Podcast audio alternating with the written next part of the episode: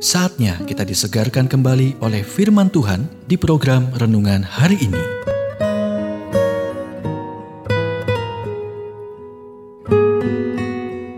Renungan hari ini berjudul Apa Panggilan yang Harus Anda Lakukan? Nats Alkitab dari Kisah Rasul 10 ayat 38. Dia yang berjalan berkeliling sambil berbuat baik. Nilai Anda di mata Tuhan ditetapkan di kayu salib. Alkitab mengatakan, ia yang tidak menyayangkan anaknya sendiri, tetapi yang menyerahkannya bagi kita semua, bagaimanakah mungkin ia tidak mengaruniakan segala sesuatu kepada kita bersama-sama dengan dia?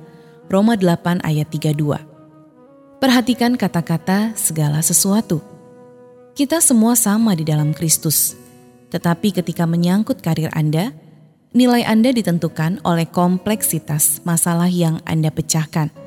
Itu sebabnya kita membayar ahli bedah lebih banyak uang daripada juru masak di restoran. Yesus adalah seorang pemecah masalah.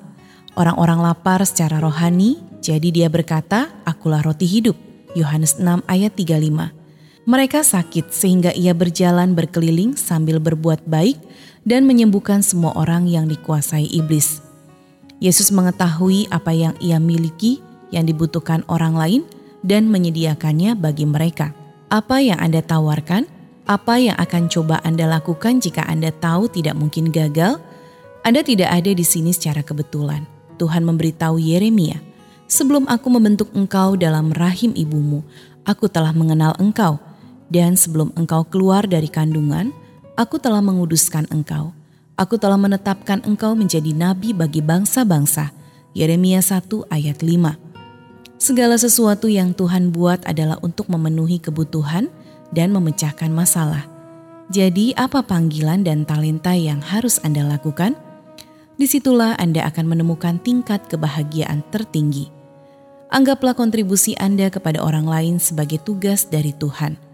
Paulus membuat tenda untuk mendukung pelayanannya. Jadi pelayanan Anda mungkin didukung oleh pekerjaan Anda. Tetapi apakah Anda berada dalam pelayanan penuh waktu atau paruh waktu? Jangan tinggalkan dunia ini sampai Anda menemukan dan memenuhi panggilan Tuhan untuk Anda lakukan.